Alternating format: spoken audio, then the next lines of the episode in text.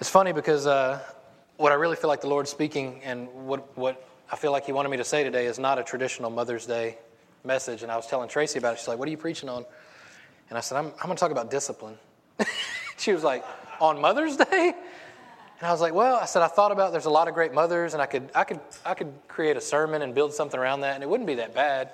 But I really feel like the Lord. This was something that I was dealing with going through Hebrews, and I was like, I really feel like I want to talk about this. I feel like the Lord has something for somebody having to do with this. And um, what's the first thing you think of when you think of discipline? Spankings. Spankings. Spare the rod, spoil the child. Yeah. I almost, it was too long. I was going to get into that, but that's a different sermon. But, uh, but anyway, yeah. First thing we think about is is spanking. That's the first thing I think about when I think about discipline. Um, but what I found is there's a there's a great transliteration over the years with discipline. Same way we, we've talked about meekness before. A lot of us relate uh, meekness to weakness, which is not true. Meekness is power, great power under control.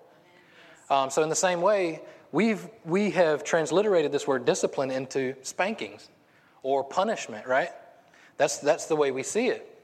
Um, well, I'm going to get into it. I'm not going to get into this. I'm going to tell you a story first because um, I, th- I, feel like it, it, hopefully help better visualize what I want to talk about throughout the whole sermon. I always tell stories about my life because I know it, um, and it's very easy to tell.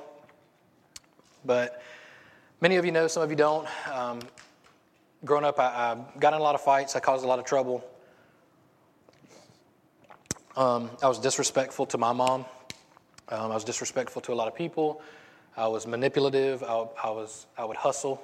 I would work things out to where I could benefit from them, whether it was through um, relationships or money or whatever it was. I grew up in an environment that very much supported that lifestyle. Um, and so that's what I did for a lot of, for many, many years. Looking back, um, after I got saved, even up until now, I've been saved 20 years. I'm, i was 40, I turned 40 this year. I was lost 20 years saved, so about half my life I spent living for myself. And um, in all those years, there were lots of things that happened, and in, in a lot of the years after, there were lots of things that happened that I would rather have not happened. Anybody has anybody had things that you would rather not have happened in the past? Um, lots before, before I got saved, there's some real bad stuff. Um, but just to give a few examples, I was pretty defiant most of the time. Grew up in a single parent home. My mom was, was the main one there, and my sister. My mom worked from morning till night, so I was pretty much free to do whatever I wanted. Um, and I, for the most part, took advantage of that and did pretty much whatever I wanted. Um, stayed in and out of trouble, not too bad, until my stepdad came into the picture. My mom remarried, and that was a, a, a form of disciplinary for me. That was a, uh, someone that was coming into my life wanting to teach me, and I wasn't wanting to learn. he, was, he was wanting to show me his way, but I didn't want to have anything to do with him. Um, and though he made many mistakes, and we'll talk about a few, I'm not trying to beat him up or anything, I know in his heart he was trying to do the best for me that he could, um, and he was very kind and in a lot of ways. Well, fast forward for time, for time purposes, they've been married for about a year or two, and he grew up give you a little back, background too. He grew up in Texas, proud Texan with a military father, so very structured, very opposite of me. Um, and so, I, I, as I was going through this and thinking about my life and some of the things that had happened, I remember a distinct moment um, that changed me. Now, before I tell you the story, I'm going to preface it by saying I, I'm in no way advocating violence or anything. This is just what happened to me. Um, and, and also, we have to, before we can even get into any of this or, or my story, we have to distinguish the difference between circumstances and things that happened and God's discipline. They're separate. Does that make sense? God does not, and I'll say it again, but God does not punish people by abusive people in their lives, by domestic abuse. He does not give them curses and diseases. We're in a fallen world, we know that. God does not do that to discipline us. It doesn't say it anywhere in Scripture where He does that to discipline us. So I want to preface that. All right. Now, this was, I don't know what was going on. I was arguing with my mom. We're sitting at, a, at our little table in an apartment in Westlake, Louisiana. And uh, me and my mom were going back and forth. My stepdad was over here, kind of out of my line of sight. We're arguing back and forth. And I was cussing at my mom a lot. is this the pastor? Did we come to the right church? This is a long time ago, but I was cussing at my mom and I was being very ugly to her. Um, we were arguing about something. I was trying to prove my point. So we're going back and forth, and I was being very ugly to her and out of nowhere came my stepdad's backhand. and I was on one of those rolling uh, computer chairs and just literally flipped over backwards, laid on the, on the floor. And I had grown up fighting, so I had been the recipient and giver of many punches to the face. Um, but in this specific instance, it was, a, it was a pretty good hit. I mean, he, he busted my lip, and I was down on my back, and I, I remember panicking, thinking, this is not good. so I don't know what happened. It kind of caught me off guard. But before I could even gain my, my bearings, he grabbed me and pulled me outside and put me in the truck, and we went down the road, and I was like, oh my God, he's going to kill me. my first thought was, I want to fight. I want to fight him. But he hit me pretty hard. so my second thought was, maybe I don't. Um, and before I could really gain my bearings, he had had me in the truck and he began to talk to me and he brought me down and got me ice and everything. We began to discuss and he apologized um, for doing it and it was a reaction, blah, blah, blah. Like I said, none of that, I'm not saying any of that was right or wrong. I'm saying that was my experience. Now, having said that, that got my attention. Whether good or bad, it got my attention. The talk he had afterwards got my attention even more. He explained who he was and where he came from. Um, how he had never heard anybody talk to somebody like that, especially their mother. Um, and there was a bit of a bond created there. I didn't want it, but there was a bit of a bond, even through not the best circumstances. Like I said, I'm not advocating doing that, but there's a bit of a bond that was created there. And over time, I began to listen a little bit to him, not, not a lot, but I began to listen a little bit to what he had to say. Um, and like I said, not because he hit me or anything, but there was something that happened there several years later, I guess it was, um, over the years, he began to teach me. I, I, I, was quiet and reserved.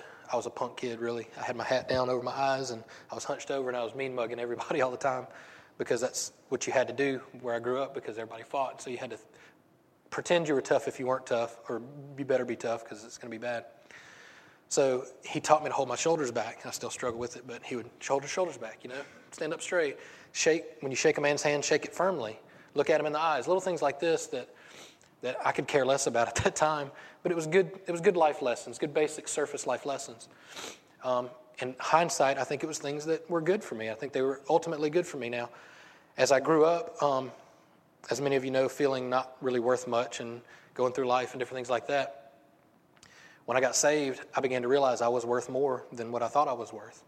Not because of my abilities, but because of Christ who died for me. So my job life changed. I began to work as unto the Lord. I know it sounds cheesy, but I began to work as unto the Lord. I said, you know what? I can do just enough to not get fired because I've been doing it for years, or I can do the best I can do. Um, and even in the midst of that, I had a boss that treated me like an idiot and belittled me. And I knew more than he did.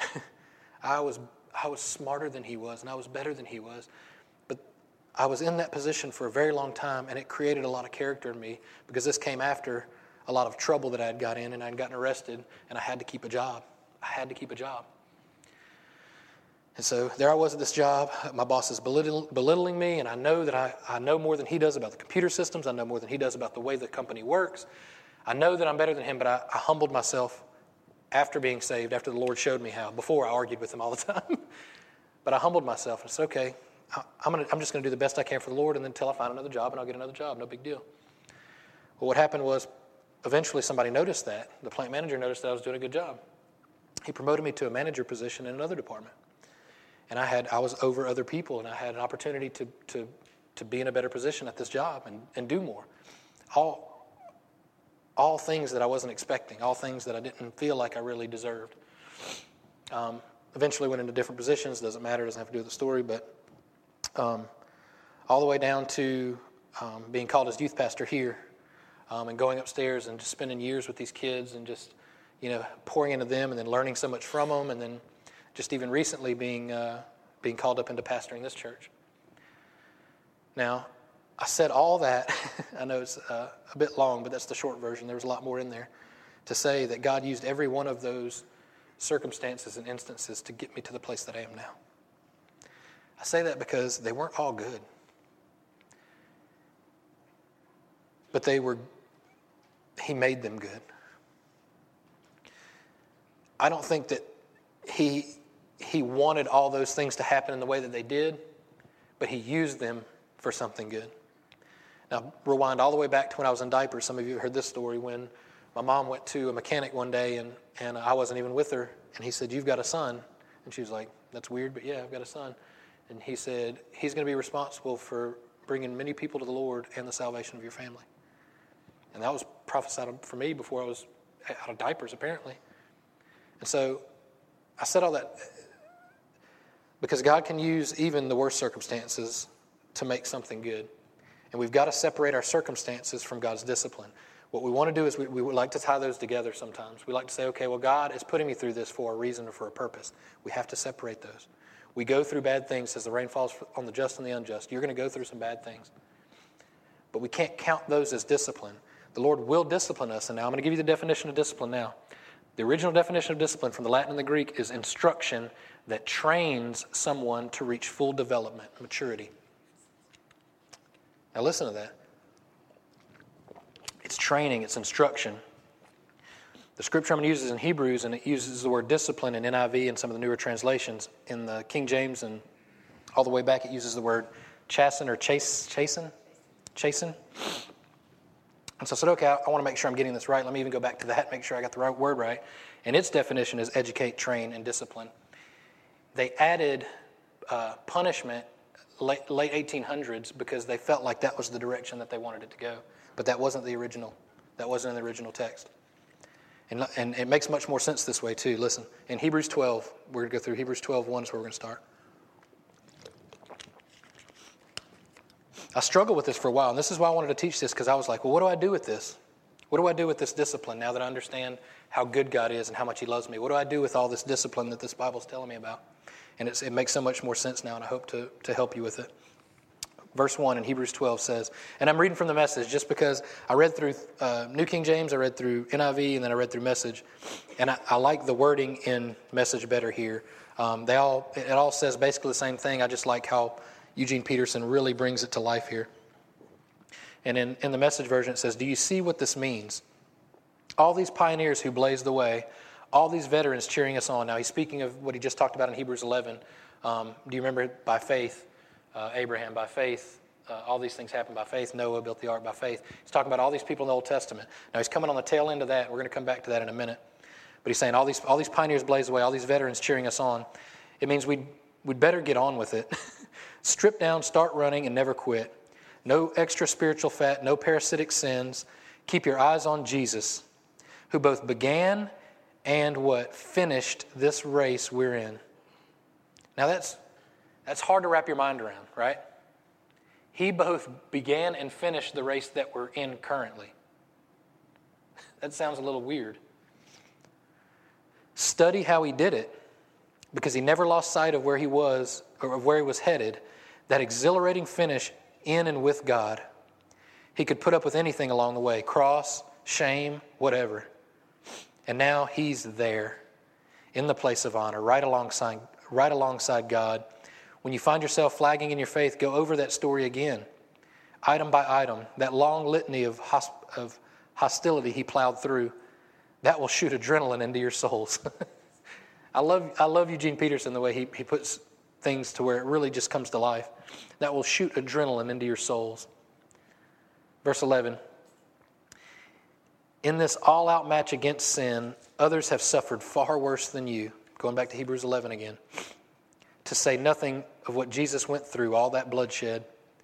So don't feel sorry for yourself. Or have you forgotten how good parents treat children and that God regards you as his children? My dear, my dear child, don't shrug off God's discipline, but don't be crushed by it either. It's the child he loves that he disciplines, the child he embraces, he also corrects. Now, pause there for a minute. The child he embraces, he also, cor- he also corrects. You have to be present with someone to embrace them and correct them. You know how we talk about the Holy Spirit being with us all the time? This is what we're talking about. When there's, when there's an ongoing life, an ongoing uh, partnership with the Holy Spirit, He's there to embrace you. He's there to, for correction. He can't be far off away in some distant place that we don't we can't relate to. He's with us. And so we know God's character. God is educating you. That's why you must never drop out. He's treating you as dear children. This trouble you're in isn't punishment. Listen, this trouble you're in isn't punishment, it's training. the normal experience of children. Only irresponsible parents leave children to fend for themselves. Would you prefer an irresponsible God? We respect our own parents for training us and not spoiling us, so why do we embrace why not embrace God's training so we can truly live? While we were children, our parents did what seemed, listen to this, what seemed best to them, but God is doing what is best for us, training us to live God's holy best. At the time, discipline isn't much fun. Amen? At the time, discipline isn't much fun. It always feels like it's going against the grain. Later, of course, it pays off handsomely, for it's the well trained who find themselves mature in their relationship with God. So don't sit around on your hands. no more dragging your feet. Clear the path for long distance runners so no one will trip and fall, so no one will step in a hole and sprain an ankle. Help each other out and run for it. Work at getting along with each other and with God. Otherwise, you'll never get so much as a glimpse of God. Make sure no one gets left out of God's generosity. Keep a sharp eye out for weeds of bitter discontent. A thistle or two gone to seed can ruin a whole garden in no time.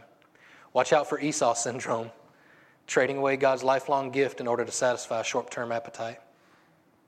Let me say that again. Watch out for the Esau syndrome, trading away God's lifelong gift in order to satisfy a short term appetite. You well know how Esau later regretted that impulsive act and wanted God's blessing, but by then it was too late, tears or no tears. Now, sometimes training feels like punishment from our limited perspective, right? Sometimes it feels like we're, we're, we're being punished for something. I always go back to how I relate to my kids.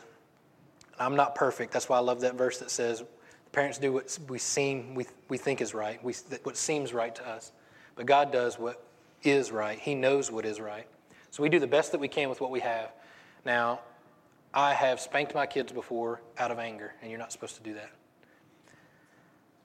I've also realized, especially as they've gotten a little bit older, how much more effective it is to explain what's going on and show them and teach them the way. Now, there's such a broad spectrum of things that go on in people's lives and dealing with children, dealing with us. I think it's the same way with God and us. I can't cover all of those right now. I can't go over every little detail, but what I can tell you is I would much rather my kids know my heart for them is, is good and for them to do the best and for them to have the best and for them to be the best than for them just to fear punishment for doing wrong. Does that make sense? Now, like I said, there's a lot of there, there's a little bit of, of, of give there with kids and personality types and different things that we have to work through. This isn't the fix all end all as far as human. I'm, I'm trying to relate it back to God. God knows without a shadow of a doubt what's best for you. Unfortunately, we still live in a fallen world and we go through things that we don't want to go through. The reason I keep talking about separating those two things is I don't I do not believe that God causes these things to happen, but he can use them for the good all the way to Romans 8. We always want to talk about Romans 8, and, you know, we'll tattoo it on us about Him working all things to the good of those who, you know, we always want to say that, but we don't like to address those things. we want to think about the good things, the happy ending. We don't want to address the things that we're having to go through. So God does not punish His kids with sickness or curses. We've, we've established that. God is not reactive, He's proactive. He's not surprised when something happens or when you mess up. He's already, he already has a plan of redemption. That's the way his teaching is. His teaching is redemption. His training is redemptive. His training is proactive for the future, not punishment for the past. He's not looking back. We, we serve a God that's outside of time and space. Do you see that? He's not limited by what we're limited by currently, okay? So when we, we go through these things, whether they're good or bad from our perspective, He sees the redemption at the end of it. Does that make sense? This is why we have this Holy Spirit that we have hope and we have faith in. Because this Holy Spirit reminds us look, you are not, you're not what your circumstances say you are. You're not what people say you are. You're not even what you think you are sometimes. Because he says, he even convinces us of righteousness above our own conscience. Even, he's above our own conscience. So we have this Holy Spirit that reminds us of something outside of time and space because we're stuck in it right now. And like it says, sometimes discipline feels like punishment. He said right there it's not punishment, but it feels that way because it sucks sometimes. Can a pastor say that? It just, it's, Sometimes you go through stuff and you're like, you know what? I don't want to do this anymore. I'm tired. People are mean. right? I'm exhausted. I've got all this stuff going on. And, and I, th- I, think about my wife in there. You know, she would love to be in here, I'm sure. And we've got a kid that's not feeling well. She's probably like, ah, oh, you know, I'd like to be in there. Or, you know, we, we, go through these things that we think are so tough. And, and not, to, not to make them seem small, but I love how Hebrews goes back and goes, okay, look back at Hebrews 11, what I just told you about. All these people, and all they did is they wanted what you have. And they died for it. And they didn't even get it. Hebrews, and I'll, I'll, I'll even give you the scripture. Hebrews 11:39, after he talks about by faith, what all, what all happened back then. At the very end of that, before it goes into 12, Hebrews 11:39. I'm back in NIV now. Says these were all commended for their faith, yet none of them received what had been promised. Now these people for for years sacrificed their lives, sacrificed their families to go after something that they didn't even get to receive. Think about that for a minute.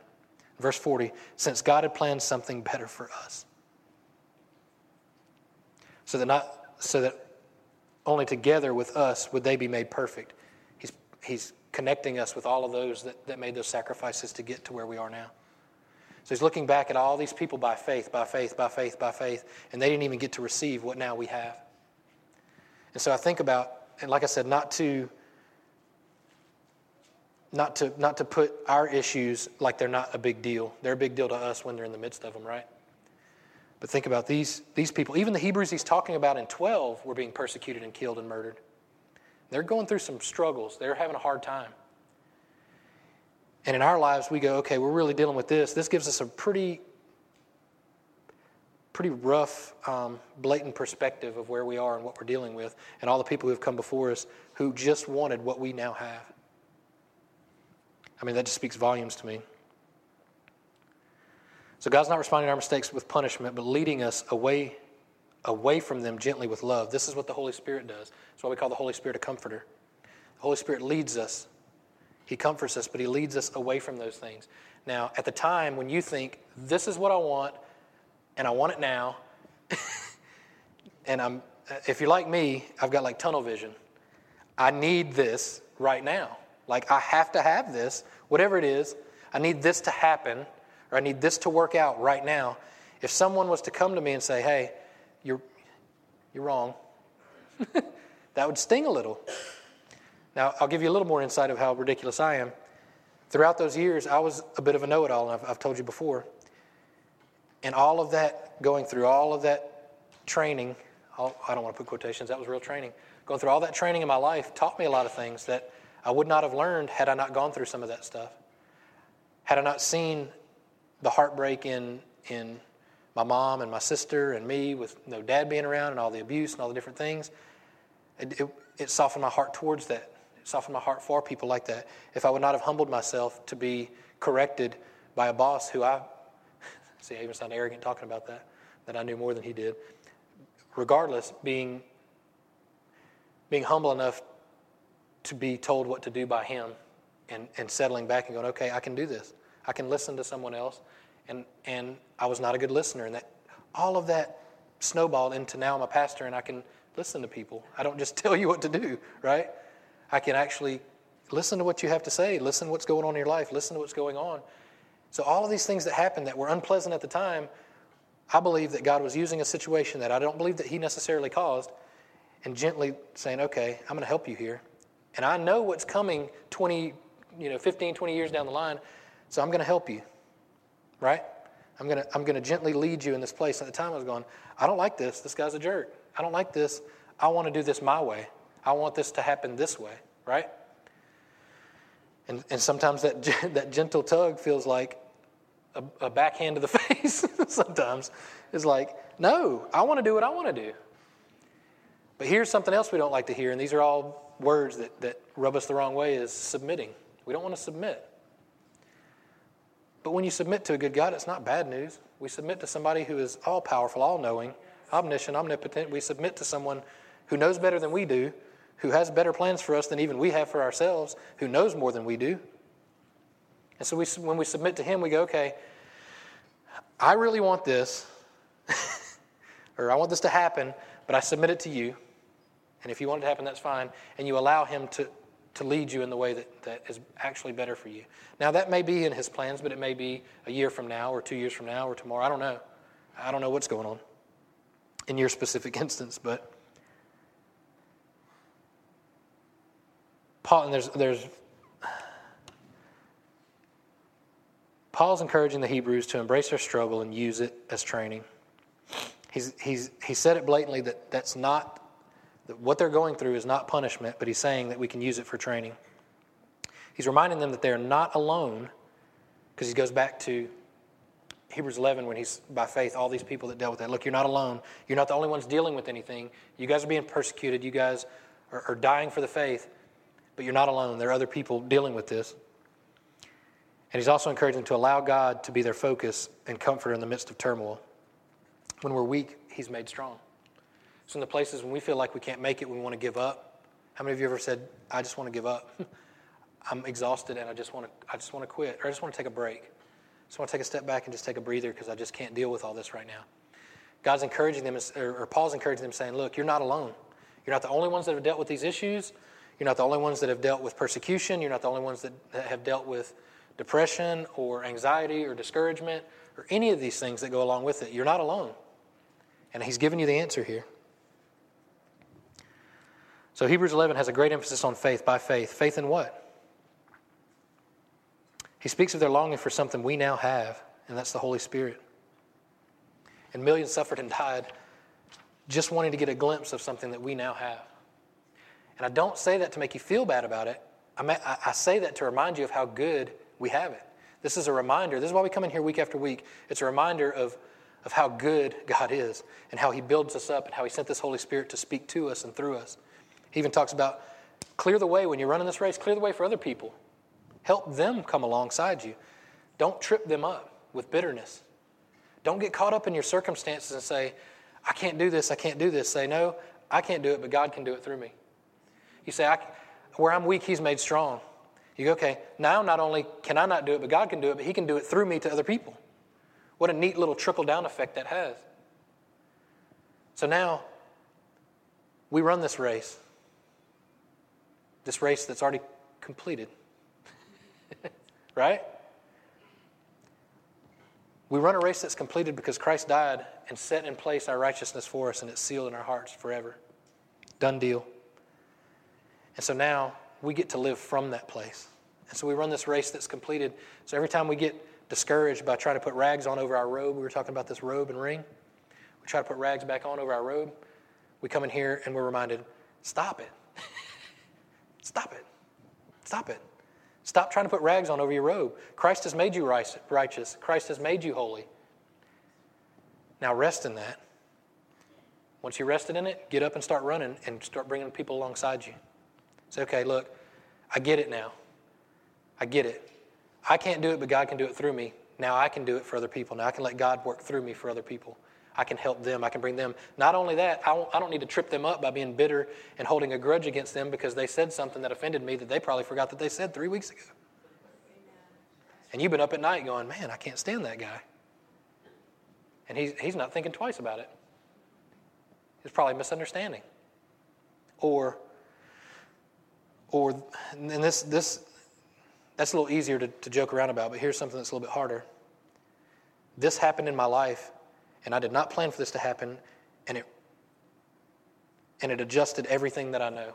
It changed, it changed everything about my life, and I'm not cool with it, right? And God goes, I know. I know from the most shallow things that you deal with to the very deepest things that you deal with. And He can fill that up too. And that's why we don't, we don't take the little things and make them big, and we don't even take the big things and acknowledge them as though they're big, because they're not big to God. And listen, I have witnessed it. This is not just storytelling, this is not just uh, theology. I've seen it in your lives, and I've seen it in other people's lives around me, and I've seen it in my own. So Romans 8:28, the one everybody loves. We all like to say this and quote it and tattoo it and everything else. It says, And we know that in all things God works for the good of those who love him and who have been called according to his purpose. All things God works. All things, who works? God works them. This requires submission because what do we want to do? I want to fix it. I'm Mr. Fix It. I want to fix it. I want to make it work. I'm going to make it work. I'm going to make it work. I'm going to make it work. The most difficult thing for me to do in the past, present, and future is always submitting to the Lord and letting Him work things out that I can't work out. Because I have a plan, right? I have a plan that I can work it out. But here's the cool thing He has a plan too. and I can help Him, I can, I can, I can co labor with Him and work it out. I can still be involved. This doesn't mean I just lay down and go, God, work all this out. Thank God for grace. I'm just going to sit on the couch. No, this is fun, right? And this side note, I don't, I don't let my kids say bored. When they say bored, it just drives me nuts. I'm like, no, you can't say bored. Don't say bored. There's plenty of things to clean if you want to say bored. I'm such an adult now. There's plenty of things to clean if you can say bored. Or if, if, it's, if you're bored, it's because you're boring. Stop being boring. no, have fun. There, there's, there's life. we have this life inside us. And, and what's great, and it, either you are that type of person, many of you are because I know you, or you've been around these type of people that can make the worst circumstances fun, right? That can look at a situation and go, let's, let's, let's adjust and let's, let's, let's make something good out of this. Let's change this into a good. This was one of my coping mechanisms and probably still is, is humor, um, which God's given because He made me and He's got a sense of humor because I have one. Um, but there's something I found that I don't really get bored. I don't get bored. If I get bored, I find something to do and I have fun doing it. And so there's this, I think that comes from our identity in Christ that He's, he's created us to do that. I think that when we get bored, we're focusing on the lack instead of the filling. Does that make sense? We're focusing on our own inabilities instead of the one that fills all things in every way. We're, we're focusing on something small instead of something big that we have and we carry. Anyway, side note, I don't know why I rambled about that. Maybe that's for somebody. Um, so he's doing all the work. But here's the question I want to ask Are you listening to him? This goes back to Holy Spirit. Are we submitting to his training? Are we co laboring with Christ? Are your ears open? Are you, are you praying continually? And I'm not talking about quiet time. My only quiet time is when I sleep. I'm usually pretty busy talking. Um, and there's nothing wrong if you want to spend time reading and, and, and praying, that's fine. But pray all day. I pray all day. All day, son. Pray all day. Don't stop. Because there are things that you're going through all day that you need prayer for. And if we compartmentalize that to just a certain, like I said, there's nothing wrong with setting aside time. It's, it's a healthy thing, it's, it's a good thing. But if we limit it to that, then we're saying that God's not in all this other time. He's not working in all these other times. He's not moving. He's not with us. He's not there, like, like he says in the scriptures, to embrace us and train us in his way. We're saying, well, I got to wait until tomorrow morning. I can get back in. And, and just that, same way we talk about worshiping here. I love worshiping here, but it's not limited to this place. You don't check your Holy Spirit at the door when you leave. We don't need to hit all the right notes and do all the right things so you can worship. You can worship in your car. Ask my wife, she gets tickets usually when she does. Her, her foot's heavy when she worships. She'll get to worshiping. Like, girl, you need to have a quiet time at home. But all I'm saying is, don't, don't, we have a tendency to compartmentalize things and everything. Don't limit God to where He can move and where He can work in your life. When we pray continually, it doesn't mean when you're talking to your coworker, you just stop mid sentence and start praying. Our Father who art in heaven. No, I need the TPS reports.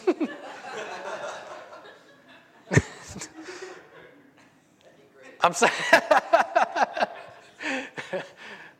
and I said something about it too on Facebook, and I think I got a good response because I think people have seen people act like this. God's less concerned with your coworker's language than He is your poor attitude toward, towards them. He really is. Because, listen, He doesn't need you. When, when He says something, you know, rough or whatever, He doesn't need you to go, oh, Our Father who art in heaven. Mm. I can't hear that. La, la, la, la, la, la, la. Yeah. That's reactive, not proactive. What's God training us to be? Proactive. Just like Him, proactive. So he's, he's training you to see the, the fulfillment in that man's life or that woman's life. He's training you to see how he sees them at their full potential. He's training you so that you can train them, not react to what they're doing. Not get caught in this back and forth stuff that goes where? Nowhere. You're wrong, you're wrong, I'm right, you're right. Where's that get you? Frustrated and, and running around chasing your tail. Not many, if any, have been argued into the kingdom of heaven that I know of. Many have been loved into the kingdom, have been shown the kingdom, have, have shared the good news, not crammed it down somebody's throat and manipulated them with fear and, and bullying. Many have turned away. I read an article, um, it was Fox 15 did it, like 60 something percent. And that, everybody's got their own opinion. It could be 2% or 100, who knows, of millennials are turning away from the church and da da da. Everybody's got their opinions on that and why. But uh, the, the first, I always read the comments because usually they're pretty ignorant, but now they've got them to where the, I only read the first few because those are the ones that get the most likes or whatever. So I want to see kind of the consensus of what's going on. And the first few was, uh, I don't, I'm a millennial, I don't go to church because they're money hungry and they're hypocrites. And they don't practice what they preach and they just judge. And there's all these different things about why people don't go and all these different excuses. And um, I can see some of that. Some of it's just excuses because they just they don't want to deal with whatever's going on in their lives. I'm fine with all that. But I think what we've done as a church for many years, we've separated ourselves so much from, from lost people and from the world that they've said, okay, you don't have anything to do with us. We don't have anything to do with you. We're good with that. And it's taken years to, to wedge that in there, and we've done a pretty good job of doing it, to be honest. When Jesus didn't do that. Jesus ate with sinners. That was a big deal in that culture because if you ate with them, that meant you were cool with them. You were good with them. It was a big deal for him to sit down and eat. That was a covenant deal. When you sat down and eat, that when they would cut covenant, split the animal in half, walk through, they would eat after that because that means we're, we're good. And the Pharisees were like, uh-uh. You, you know, I, I could, they could probably even see, I could see you teaching them or trying to show them, but you're sitting down and eating with them? You can't do that. No. And then he's like, Well, I'm the Son of God. I can do what I want. I do what I want. Here's why. Because the Bible tells us it's not the healthy that need a doctor, it's the sick. Where did we, where did we get off with this? This is why I love, we had a finance team meeting the other day and we, we just talked about a couple just little topics and different things like that. And I love our building. We've got a nice building. It's a metal building, no stained glass or anything, but we've got a decent building and I, and I, I like air conditioning and, and all that kind of stuff. But we are very much, have been, and always will be an outward focused church. For the reason that that's what Jesus, that's who Jesus was. We are focused on reaching out to people individually, you guys, you guys, and corporately as a church. We do we have ministries that we connect with that we do this monthly, and we're going to do it more and more and more because that's who we are. That, that's what we do. We go and we eat with people. we love people right where they are because that's what Jesus did. We care for people because that's what Jesus did. So I'm going to give you, real quick, I know I'm running out of time, uh, five truths about discipline. I say you cannot, I'd say it's very difficult, and maybe you cannot. Um, you cannot discipline those that you do not love. I think that love is paramount in discipline because you could easily both of you, either one, the one you're discipling or disciplining, or you, could get off and focus more on performance than relationship. And when you do that, you will separate, you, you'll begin to try to separate the Holy Spirit from his involvement in what's going on because his job paramount is love and relationship. The same way, I don't like when, I say I don't like, I'm okay with some people just, you know, discipline, teaching my kids and stuff like that, but um, there's, there's something different about someone else disciplining your kids, right? It's different.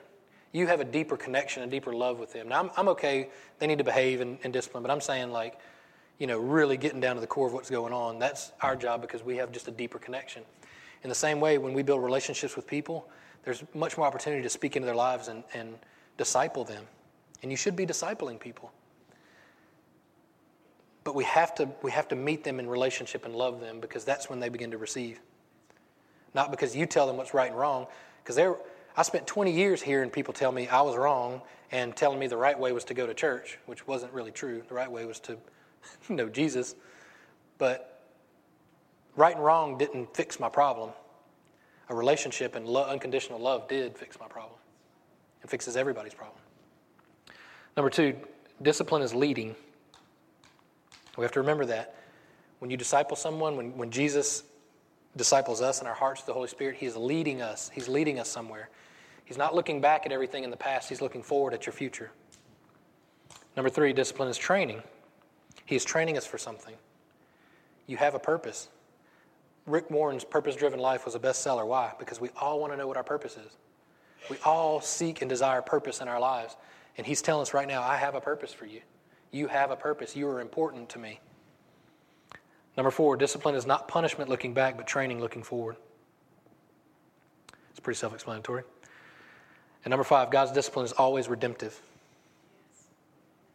Same way I was talking about your coworker, looking at them. God's discipline is looking at your potential. God's discipline is looking at your future. God's discipline is saying, I know that you think this way because your perspective is limited because you're human and you're flawed and you're on earth. But I, I want to show you a better way. I want to show you what will help you. And the good thing is, He's gentle. Sometimes it doesn't feel like He's gentle because it goes against what we might think that we want. But He's trying to show us a better way. So God's discipline is always redemptive. Um, God is always leading you to something better, even if it doesn't feel like it in the moment. He's reminding you of who you are and what you're meant to be, even if you doubt yourself or have your own ideas about it. His thoughts about you and plans for you are better than your own. This is good news for me because as I look back at my first 20 years, like I said, I, I wanted to live life fast and die young. I wasn't thinking about a family, I wasn't thinking about anything. I just wanted to live fast and not have to worry about that stuff. And I also, probably the root of that, I didn't know it at the time, the root of that was a, poor, poor self esteem and a poor self image of myself. Um, we were poor. I had crooked teeth. I was, I was pretty much an outsider in my, in my high school. I was the minority. I went to a primarily um, African American school. Um, I was I was belittled and looked down upon from both races most of my young life. Um, and and I, I grew up in an environment that basically told me, really because of my last name, a lot of, know, I'm in Alabama now, but in Louisiana, in my area, Benoits were bad news. Like we were the ones would kick out cops' windows and stuff.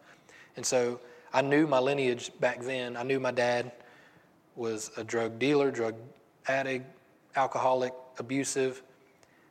And in my mind, I was going to be that, right? I knew in the back of my mind that my future is not going to be good, so I'll just have as much fun as I can, fun, as I can, and just don't worry about it, right? But here's what changed everything his opinion of me was greater than mine. His opinion of me was greater than the people around me. Even the people that were trying to build me up were, like the scripture says, they did what they thought was right, the best they could do. Even the ones in church would say, you know, stop doing wrong things and do right things, or you're bad, you're sinning, don't do it anymore. Even they were trying to do the best that they could um, to help me. But the only thing that changed me, and the only thing that's going to change you and the people around you, is going to be this Holy Spirit that we carry that carries a greater identity, a greater potential, and a greater life than even you have for yourself. Even the good life that you have imagined for yourself. Even the, even the ones that didn't grow up in that environment, they grew up in a good environment, and you, you have plans for, and there's nothing wrong with this, you have plans for, you know, a career and um, all these different things and, and this square footage house and these type of things. He's even got better things for you. He's got, he's got a better life for you, even than just things. All right, I'm, I'm rambling now. So you guys stand up with me. I'm to pray for you and let you go. Uh, I want to encourage you to really think about this because I really I struggled with discipline until I really got to reading exactly what discipline was and what it meant. And I want to encourage you as you go through scriptures, look, look this up on your own and read through the scriptures. Go back to Hebrews 11 and read through, and go back and read through Hebrews 12 and on to the end of Hebrews, and you can see the, the pattern there of what he's talking about. And there's so much more in there than I can talk about just in one Sunday. Um, we may start back in the beginning of Hebrews and go through the whole thing because I've been really enjoying it. But I want to encourage you as you leave this place, don't, don't think that, you know, don't think that you, you leave the Lord here. Don't think that this is the only place that you can receive and it's the only place that you can minister to people because there are people in your lives right now, in your schools, in your works, and everywhere that need what you have. There are people in the past in the old covenant that have sacrificed their lives and their families and everything, just, just wanting and desiring a glimpse of what we now have and that has been given to us for free. Lord, I just thank you for your grace, Father. I thank you for your love and for your patience. Lord, I thank you for your, even your discipline. Lord, it's even hard to say out loud. I thank you for your discipline.